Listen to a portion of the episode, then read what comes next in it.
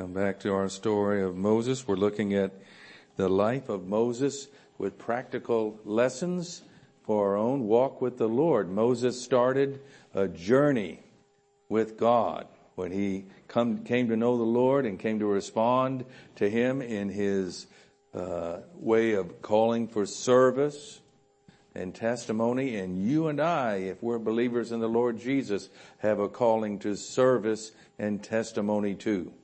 And so some great lessons here, I think, from the life of Moses. There are different ways when you come through this portion of Exodus to approach it, right? You, you move in, you can look at uh, God's dealing in this great, what I call the great battle between Jehovah and Pharaoh, right? And that, that's an interesting study, how Pharaoh, God first, he predicts he's, he's going to harden Pharaoh's heart, right? He predicts it, but he, he doesn't harden it, he just predicts it. And then Pharaoh begins to, thank you dear brother, he begins to harden his own heart. And then he continues to harden his heart. And then God says, okay, I'm going to help you harden your heart. And he hardens his heart by doing what? By giving more revelation. giving more information about God is what caused Pharaoh to harden his own heart. Now that's, that's solemn to think about, isn't it? You know, we talk about this great thing between the sovereignty of God and human responsibility, and the, both are in the Bible, right? God doesn't reconcile them in His Word, so why should we with our finite minds try to? And we certainly saw this morning in Hebrews chapter 11, those five verbs where Moses is responding to God, we see human responsibility in every one of those, right? That, that God gives information, He calls, and He waits for a response. Then He gives more information and He waits for a response. And that's the ebb and flow of a relationship with the living God. If you want to think ahead a little bit, I'll give you some uh, idea where we're going. If you want to read ahead for Wednesday night and next Sunday, Wednesday night, Lord willing, we'll be looking at the parting of the Red Sea. So if you want to read Exodus 14 and 15, and then next uh, Sunday morning, Lord willing, uh, Exodus 33 and 34, the great pinnacle experience of Moses with God. And all along we're, we're observing the progression so we saw this morning that uh, in verse 11 of Exodus chapter 2 that there are two sentences in that verse. And so you, you would, if you look at a commentary, normally they will say 11a is the first sentence, 11b the second sentence, okay? And so I would submit to you, can't say this dogmatically, but Hebrews 11, 24 to 27 fits in between 11a and 11b. That's where it fits in in this story. In other words, Moses coming to the place of making a decision to live for God, forsaking Egypt, putting behind him the past, even all the privileges of being in Pharaoh's palace, putting that behind because of his love for the Lord and desire to serve Him. Because we see here that he went out to his brethren and looked at their burdens. That's the first sentence in verse 11. And then the second sentence, and he saw an Egyptian beating a Hebrew, one of his brethren. And so that extends the story beyond his decision to serve the Lord. He's out there and he sees a Hebrew. And so now he's going to act on what he thinks his calling is, right? Thinks the Lord is calling him to help deliver his people. So he's going to do it with his bare hands. He's going to go out there and start delivering them one by one, I guess. He's going to take on the whole Egyptian army one by one. I don't know what he was thinking. But beloved, can you not relate to this? I sure can. When we're young in the faith, when we're young Christians, and if you're discipling someone younger, and by the way, you should be, right? Not just the elders, but all of us. Dr. Howard Hendricks used to say that all of us should have a Paul that is mentoring us, and we should have a Timothy that we're mentoring, right? Because the whole idea is passing on the torch, right? We're, we're here temporary, and, and we should be, as sisters with sisters, Titus 2, right? Brothers with brothers, you know. But, but it, and it's a great privilege to do that. And, and so Moses is taking the matter into his own hands. He's young in the faith, young in the Lord. He has great zeal, but not a lot of knowledge, right? Zeal without knowledge, the Bible talks about. So he looked this way and that. At least he was careful when he saw the one, and he killed the Egyptian, hid him in the sand. And when he went out the second day now, the day after this one, behold, now it's two Hebrew men were fighting and he said to the one who did the wrong, why are you striking your companion? See, he sees them, they're part of the family of God, they're the chosen nation. What are you doing hitting each other? I mean, the Egyptian hitting you is bad enough. What, what, you should be helping each other. He doesn't understand it. And look at their answer, verse 14. Ouch. Rejection, right? Then he said, who made you a prince and judge over us? Do you intend to kill me as you killed the Egyptian? Now Moses looked this way and that. Where were they hiding, right? They were hiding under a rock somewhere or behind a wall because he thought nobody saw him, but they did. Somebody did see him. And the word was already spreading. But here he is. He, actually, he is set apart by God as a prince and a judge and a ruler over them. That will come in time. These men will have to eat their words. But see, God's timing and being patient to wait on His timing in our own walk, in our own calling, in service. You know, sometimes we, we get the call, sometimes, and this is the Lord, this is part of the dynamic of the relationship with our Lord. Sometimes He gives us more information about the calling than we're ready to step into. That's happened with me and it's happened probably with lots of us, right? And so we're, we, we're out of zeal and love for the Lord. We want to step right into it, but there's a time of preparation that needs to happen first. That's what was going to be shown here. But Moses is ready to launch off. And now Moses feared, surely this thing is known. And when Pharaoh heard of this matter, he sought to kill Moses, but Moses fled from the face of Pharaoh and dwelt in the land of Midian and sat down by a well. And you know how the story goes, right? He's fled to Midian, way down south of uh, Edom in the area of current day Saudi Arabia, way down in the Arabian Peninsula. And he figures, start a new life. Whatever that was, I must have misinterpreted. Being the deliverer for the Hebrew people there in Egypt, he saw their burdens. He had compassion on their burdens and wanted to help, but they rejected him. Right? Who are you? We're not submitting to you. Right? So it's interesting. He was content. You see that in verse 21? He was 40 years in Midian. He learned a new trade. Now don't forget, we talked about it this morning. You know, he was, he was in the palace. He probably, you know, had, what is the word we used to say? Uh, the opposite of farmer's hands, right? I mean, the hands that, you know, were not because he, he, everything had been done for him.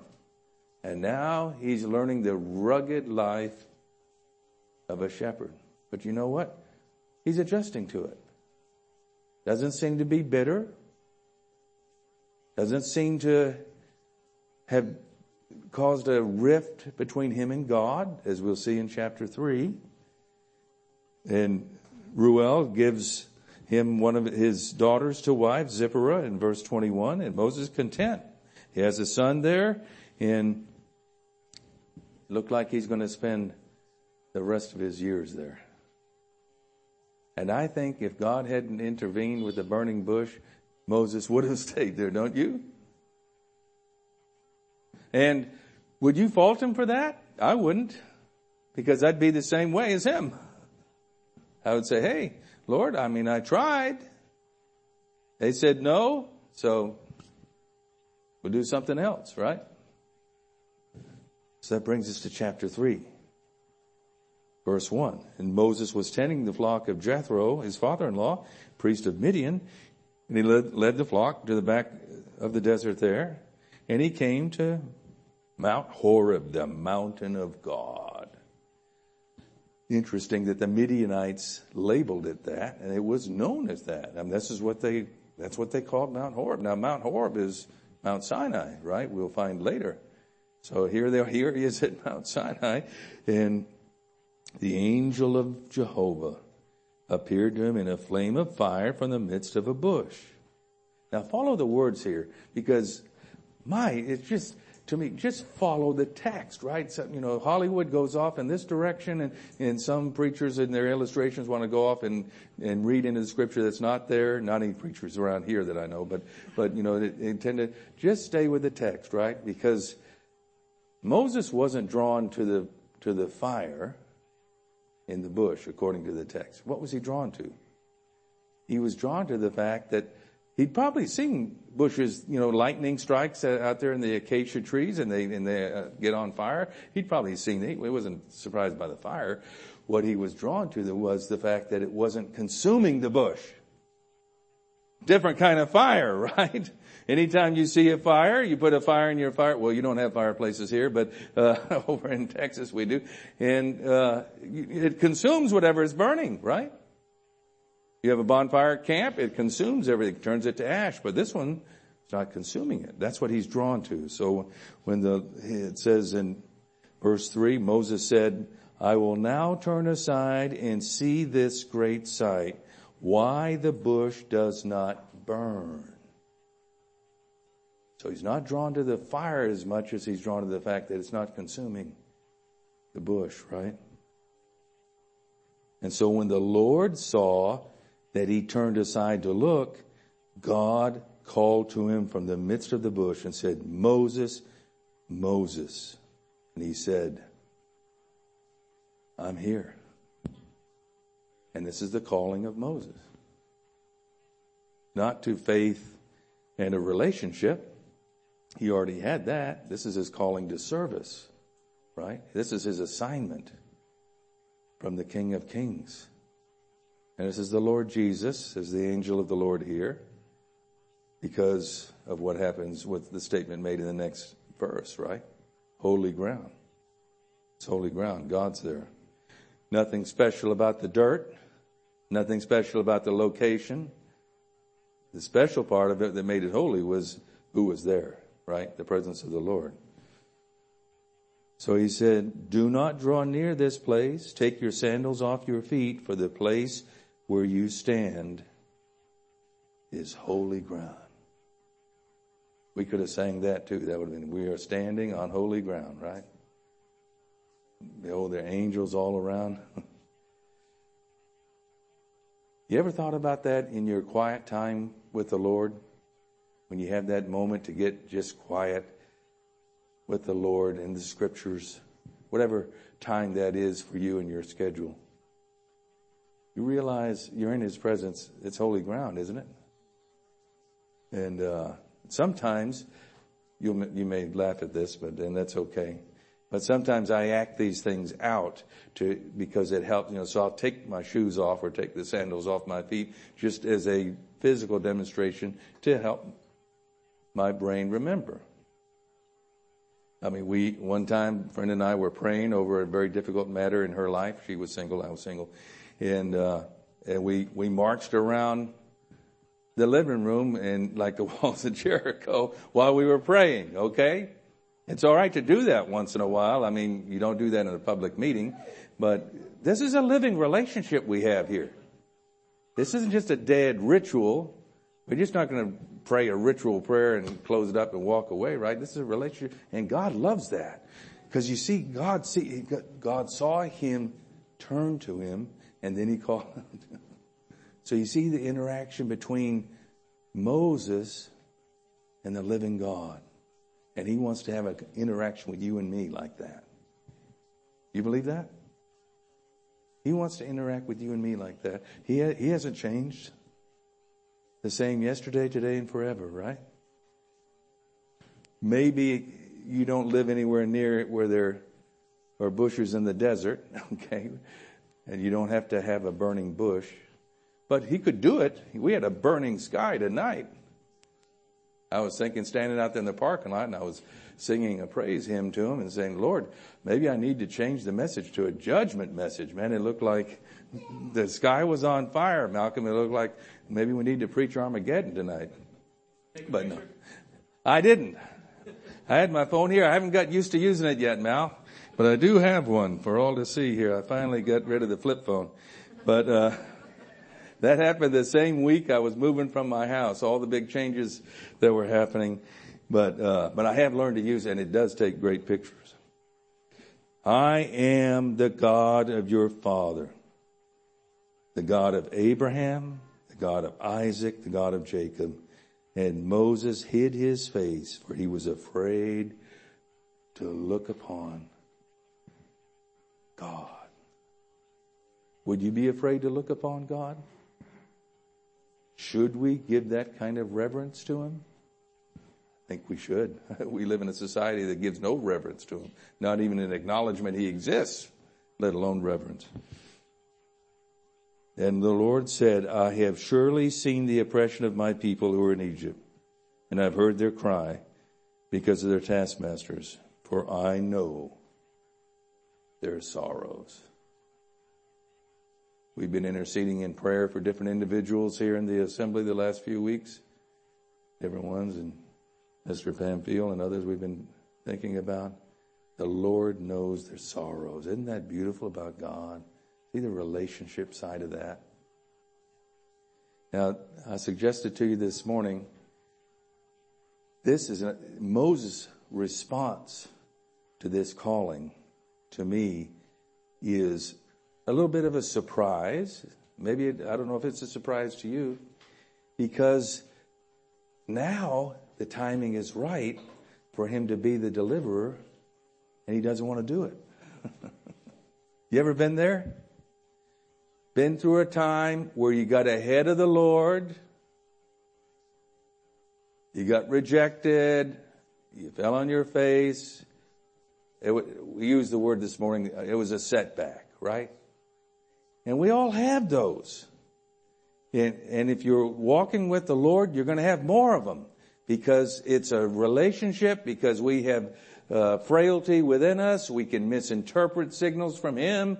We have sometimes well-meaning Christians even may give us bad counsel, well-meaning, not malicious, but well-meaning, but give us bad counsel. And, and so there are all kinds, it's a warfare, right? It's a spiritual warfare. And so Moses five times tries to put the Lord off. Despite the fact the Lord has personally appeared to him in the burning bush. And Moses has acknowledged that and with reverence. So I'm a little surprised, but if I look at my own life and look at the lives of other Christians that I coach, life coaching kind of a mentoring, I, I say, you know, I can relate to you, Moses. I can relate to you doing this. You give lots of examples of people that have this same kind of. And so I'm just going to spend the time, uh, for the sake of time, to look at the five, and you can go back and read through the chapter and see each of these. We're just going to look at his the five responses, the negative responses, or the put off, the stiff arm responses, and then you can read them, and I encourage you to do that in their context, okay? I'm not diminishing the fact of all, uh, but, uh, for the sake of time. So the first time he does it is down in verse 11. Verse 10, the Lord says, come now therefore, I will send you. But Moses said to God, who am I that I should go to Pharaoh, that I should bring the children of Israel out of Egypt? Who are you, Moses? You are a child of God, and this is your assignment from the Lord. That's who you are. And of course, Moses knew that intellectually, because we, we saw that in Hebrews 11, right? He'd come to that place in his thinking. But now, maybe because of the rejection, was still really, that was a painful thing. Maybe that was a night way down in him. And maybe a little bitterness about it too that he maybe hadn't fully come to terms with and hadn't judged. That's okay. God gives us time to do that. But we all have situations like this. And if you haven't had it, You will. if you're going to live, if you live longer on the earth. You will. So this is, this is a good lesson for us, right? Plus we can help one another in this. And this is part of the dynamic of the body of Christ and how we want to be there for one another. If we see a situation where maybe a brother or sister had an anticipation and somehow we found out about it, about say doing a particular Sunday school class, right? And they, they felt the Lord had called them, prepared, prepared them for this, and they were excited about it. And then something happened where someone else was given that class. Well, they get hurt. Now, they probably won't say anything right away, and they may never say anything. But inside they might say, you know what? That's it with me. I'm not volunteering for anything more in the church after that, right? Don't tell me you haven't heard that from people. I talked to the old brethren in in Houston that are, they're with the Lord now, so I can refer to them, although I won't give their name, that were silent at the Lord's Supper for 40 years. And I used to go to lunch with them. They were World War II vets and had fascinating stories. They would open up with me and others they didn't. And I was thankful that they did. And I wanted, cause I cared about them and they knew it. Why? Why? You know so much. And I can tell you have a heart for the Lord. And they were put down by an older brother when they were younger in a public meeting in a way that was totally inappropriate. And I would have told that brother so if I were there, but, and so they just zipped it up and said, that's it for me. Well, that's one response. You're not going to lose your salvation if you respond that way, but it's not a mature response, right? It's not a response that's going to encourage your spiritual growth. In fact, it's going to hinder your growth. It's going to cause you to, to go into regression, really, in your Christian life.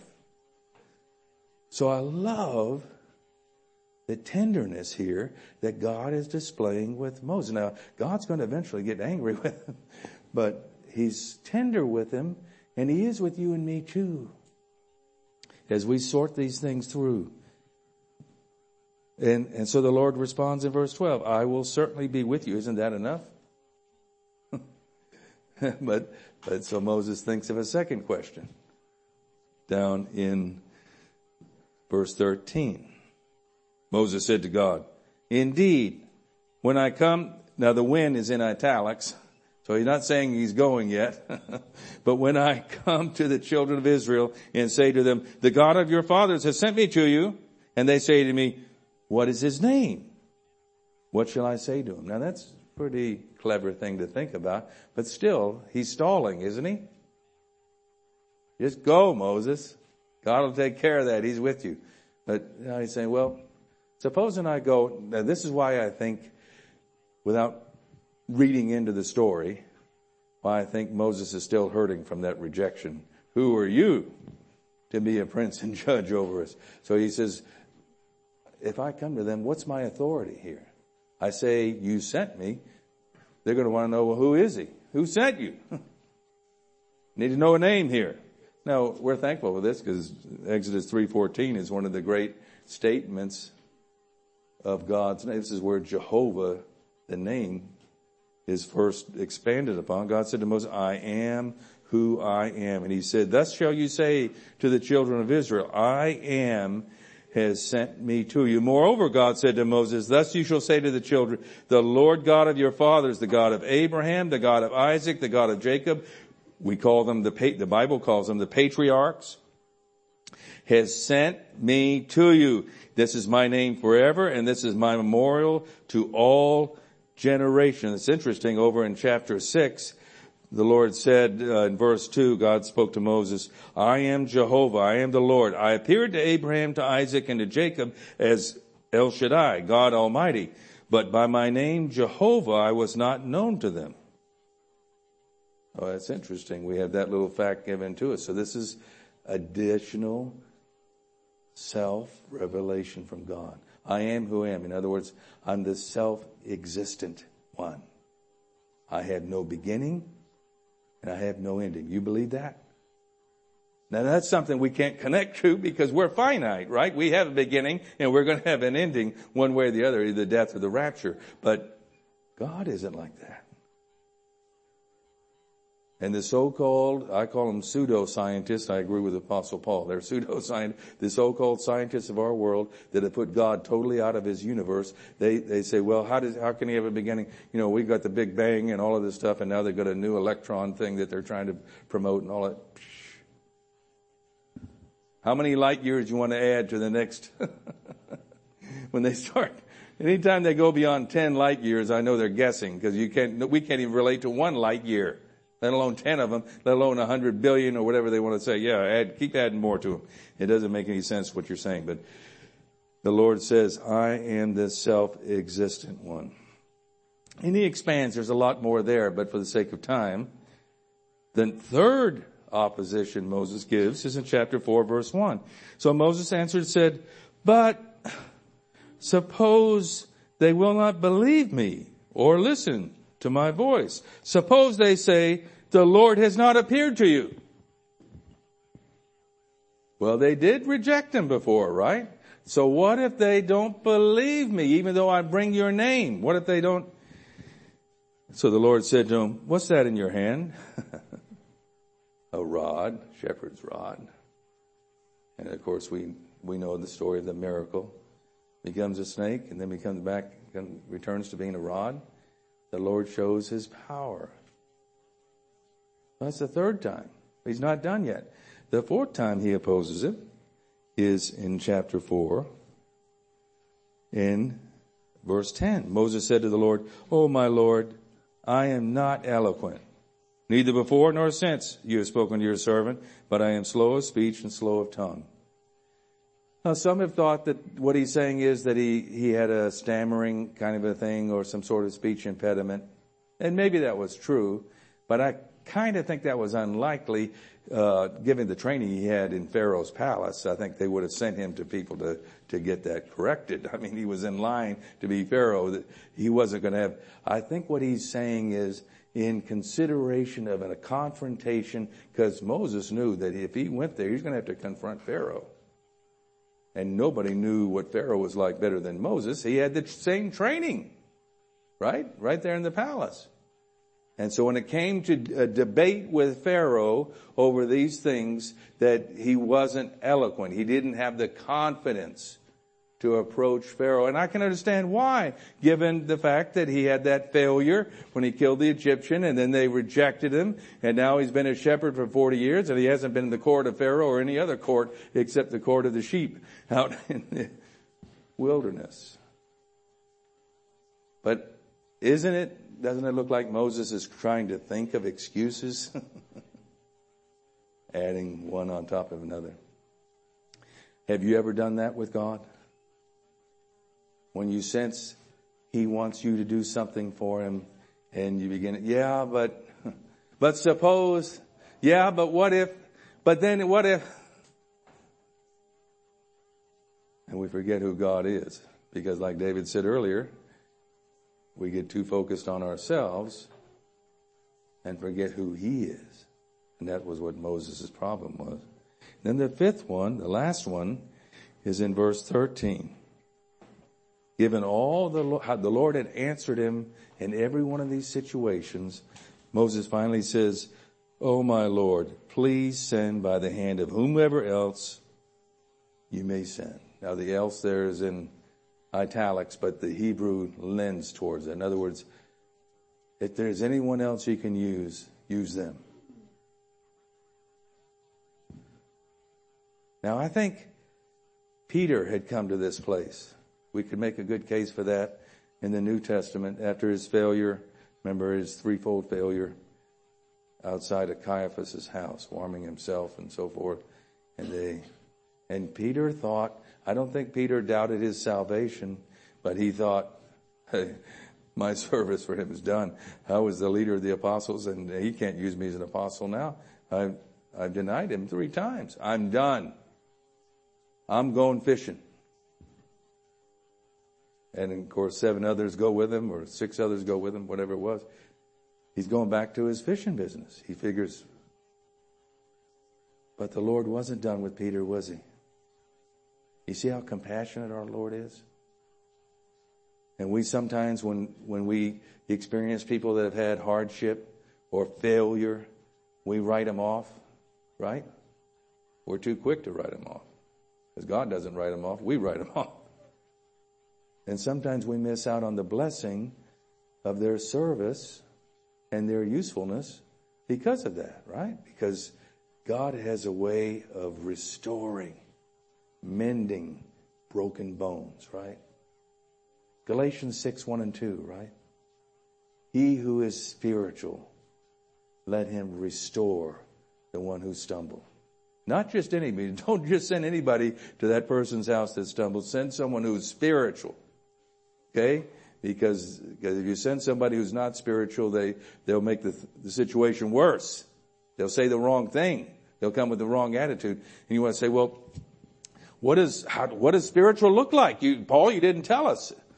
Not in 6, 1 and 2, but just a few verses earlier in 5, 22 and 23, he gave a list of the ninefold fruit of the Spirit. All you gotta do is compare the person's character and life to that.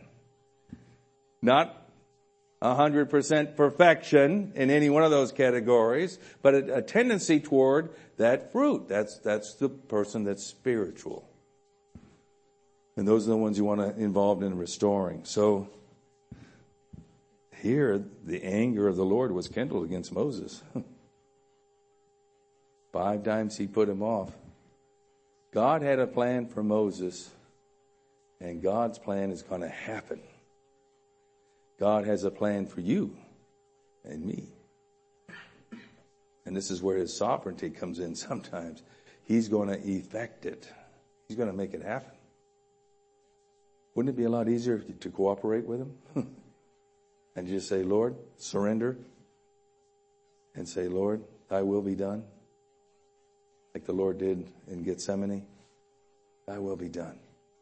I, am not saying this, I'm not saying like I've got this figured out and you don't kind of a thing. I'm not talking down to anybody here because I've been in the same boat of, of making excuses when I shouldn't have been making excuses with God and reluctant to step forward with them and those kinds of things. But that's where we can help one another, you know. Uh, come alongside, pray, support, encourage, and not be so quick to throw away.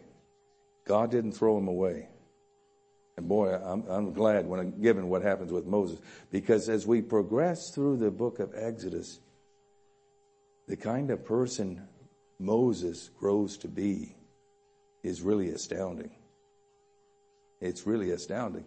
I mean, it, it's a measure that I look at it, it's still out there for me. I look at he, he got way over there and maybe I'll get there, you know? Well, in his answer to him about the eloquency, I didn't read that, but remember he said, I'll send your brother Aaron, who'll be your spokesperson. He said, you will go, Aaron will be like the prophet, and you'll be like God. When it came to Pharaoh, Moses would tell, in other words, God still effecting his plan, that Moses is the deliverer, because he's a type of Christ, right? Deuteronomy 18, 15.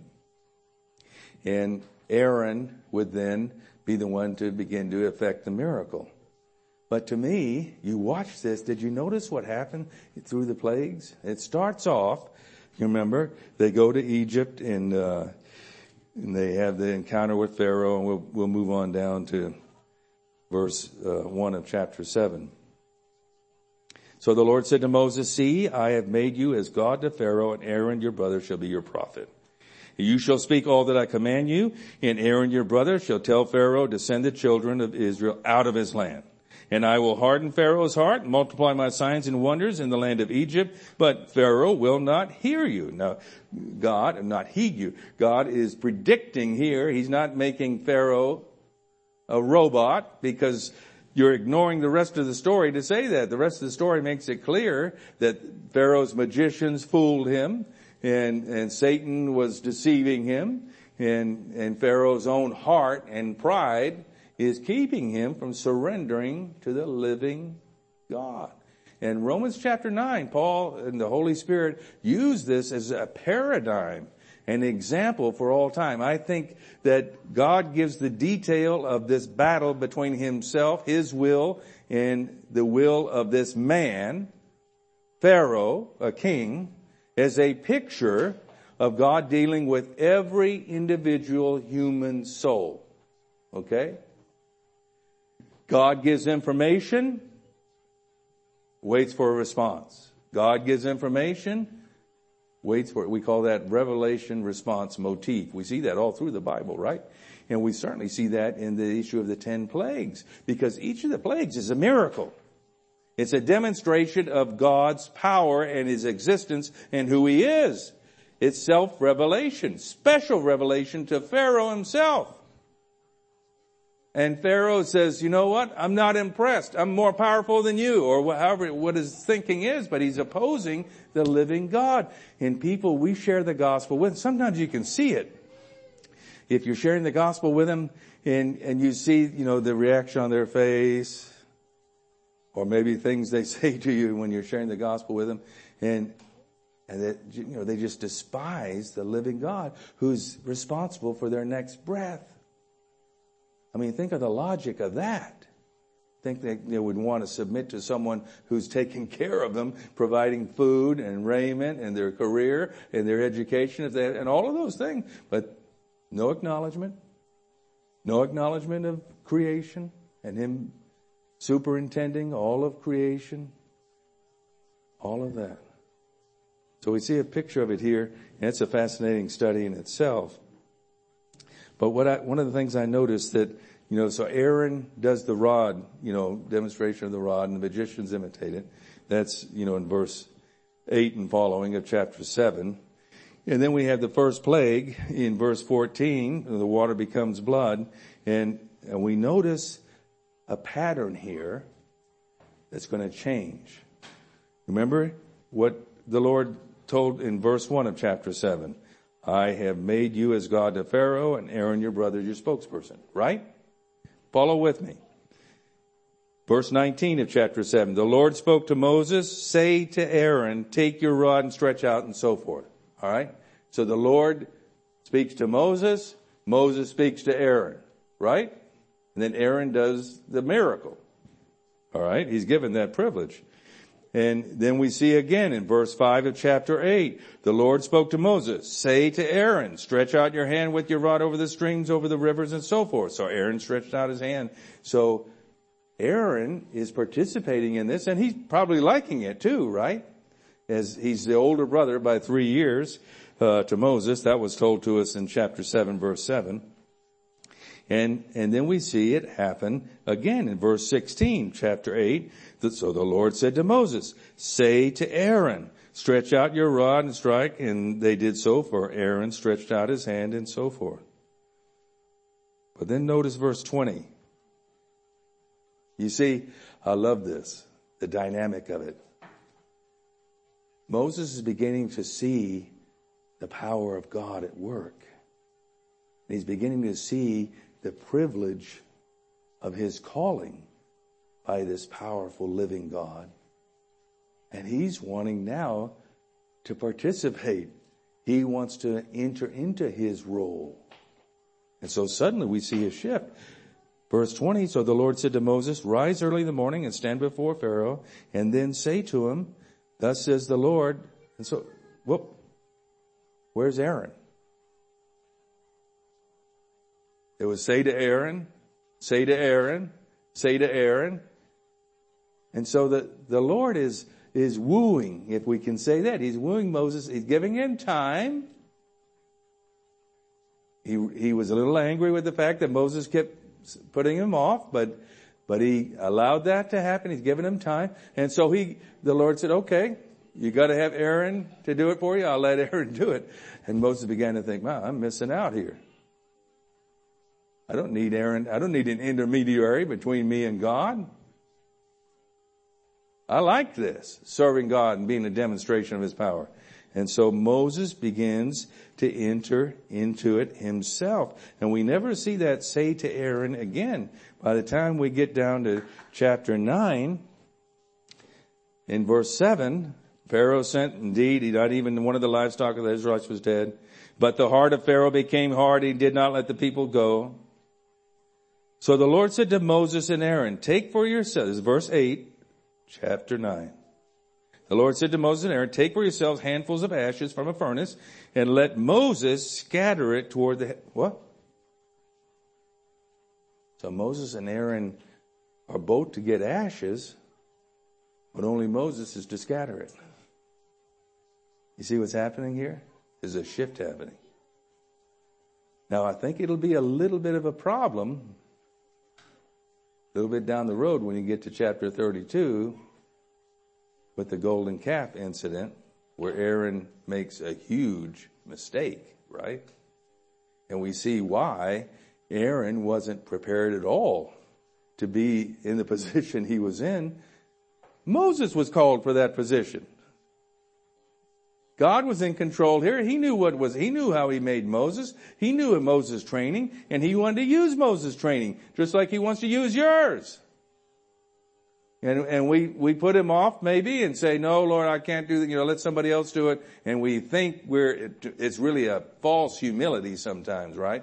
We, we're pretty good about putting on a false humility. It's really reluctance to serve. It's, it's, it's reluctance to participate in what God's called us to be and to do, right?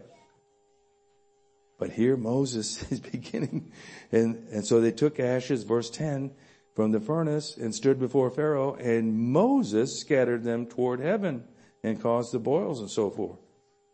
And from here on, the seventh plague, the eighth plague, the ninth plague, the tenth plague, Moses is in the forefront exactly where God called him to be. So God was patient, but God got his way. Didn't he?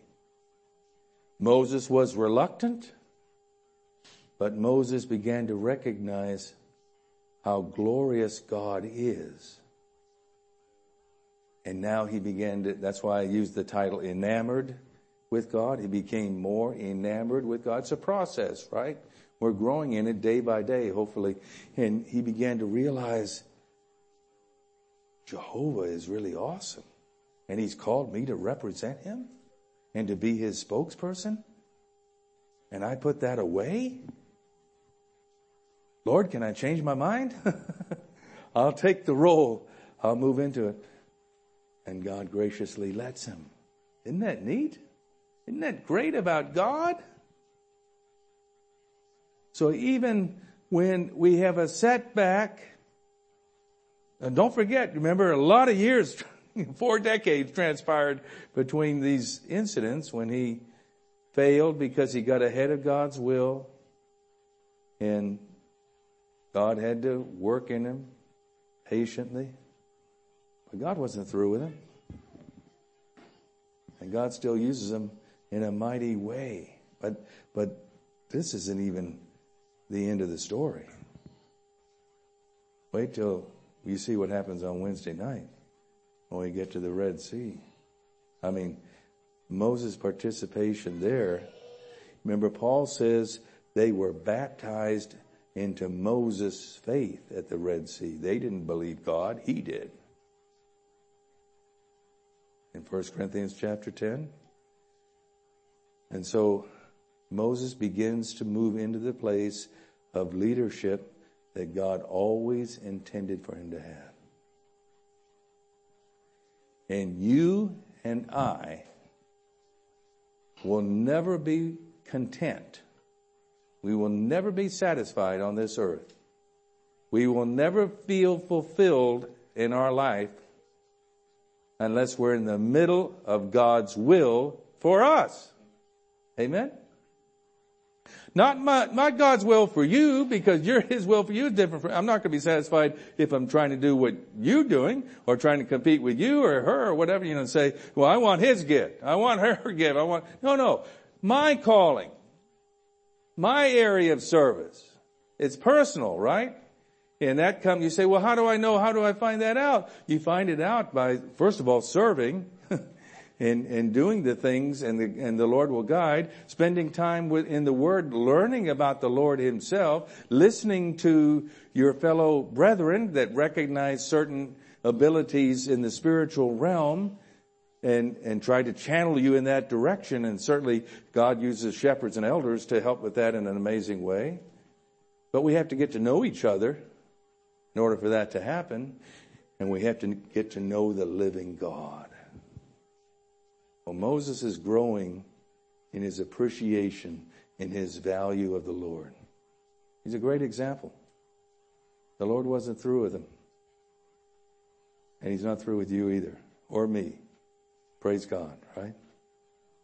And so Father, as we close out this evening and think about these areas of difficulty for the life of Moses and how you enabled him in your kindness and your grace in your compassion to work through these things. May that be true of each of us. None of us knows what's ahead for us. But we all know, I think we can all agree together tonight, that we will not be satisfied and content in our life until we're serving in the capacity that you created us to be and to do. And we want that for everyone in this assembly. So Lord, be with us as we drive home in part, and we thank you for another precious time together and a precious Lord's Day, a precious remembrance, a good time to visit in the afternoon, Lord, and give us a good night of rest as we begin a, a new day tomorrow. As we give you thanks now in the Lord Jesus' name. Amen.